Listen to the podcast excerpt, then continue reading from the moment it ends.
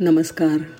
गोष्टीचं नाव आहे असत्याचा चढता भाव दोन टक्क्यांची पगडी. उत्तर भारतामधले एक सुप्रसिद्ध समाजसुधारक संत म्हणून कबीरदास प्रसिद्ध आहेत. ते आयुष्यभर काशीमध्येच राहिले. तिथे ते विणकर म्हणून काम करत होते. पूर्वी पुरुष ऊन वारा पाऊस यापासून संरक्षण व्हावं म्हणून डोक्यावर फेटा किंवा पगडी घालत असत. नंतर नंतर ती गरज परंपरा म्हणून मान्यता पावली. पुरुष मंडळी डोक्यावर पगडी फेटा मुंग मुंडासं असं काहीतरी घातल्याशिवाय घराबाहेर पडत नसत. कारण ती माणसाच्या आर्थिक सामाजिक अस्मितेची ओळख बनत गेली. संत कबीरदास विणकर होते. एकदा त्यांनी मोठ्या कौशल्याने एक अप्रतिम पगडी बनवली. त्यासाठी प्रथम एक सुंदर कापड विणलं. आणि ते गोल गुंडाळून उत्तम पगडी तयार केली. ही नवी पगडी घेऊन संत कबीर काशीच्या बाजारात गेले. त्या काळचं चलन होतं टका. शानदार पगडी जानदार पगडी फक्त दोन टक्क्याला. भाऊ फक्त दोन टक्क्याला. ते लोकांना आकर्षित करण्यासाठी मोठ्यांदी आवाज द्यायला लागले. एक खरेदीदार जवळ आला. त्याने हातात घेऊन पगडीची पाहणी केली. मग कबीरजींना विचारलं काय महाराज एक टक्क्यात देणार काय? कबीरजींनी नकार दिला नाही हो दादा त्याची किंमतच दोन टक्के आहे त्याच्यापेक्षा नाही कमी होणार. खरेदीदार नाराज झाला आणि पगडी ठेवून पुढे निघून गेला. अनेक मंडळी आली पण प्रत्येकाची प्रतिक्रिया तीच होती. हातात घेऊन पगडीचं निरीक्षण करायचं किंमत कमी करून मागायची आणि नकार मिळाला की पुढे जायचं.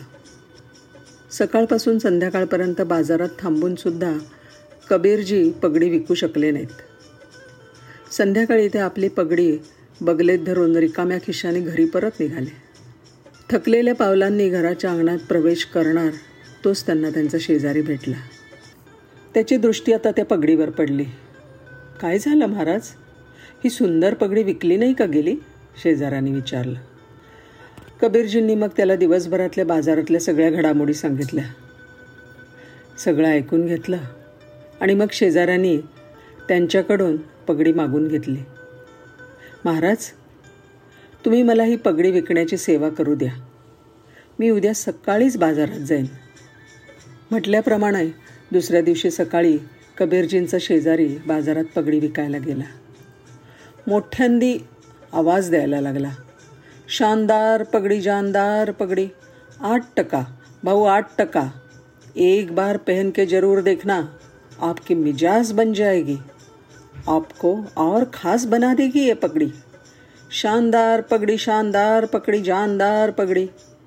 हे सगळं ऐकून पहिला खरेदीदार जवळ आला आणि म्हणाला, पगडी दिसते खूप छान, पण बरीच महाग आहे बरं.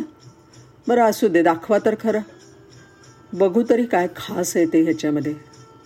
आता त्यांच्या स्वभावावर बरीच मंडळी जमा झाली होती. शेजारी म्हणाला शेट किंमत आहे पण पगडीसुद्धा तशीच आहे अप्रतिम. अशी पगडी तुम्ही शोधलात तरी पंचक्रोशीत मिळणार नाही. गिराईक म्हणाला ते बरोबर आहे हो भाऊ पण त्याची काही योग्य किंमत सांगाल की नाही? शेजारी म्हणाला चला ठीक आहे. तुमच्यासाठी कमी करतो किंमत. साठ टक्क्याला देतो. आता त्या गिरायकाने आजूबाजूला नजर फिरवली. जमलेली बरीच मंडळी त्याची पत जोखत होते. आणि शिवाय अनेकांना त्या पगडीचा मोहसुद्धा पडलेला त्याला दिसला. तो म्हणाला भाऊ हे घ्या सहा टक्के. पण पगडी मलाच द्या.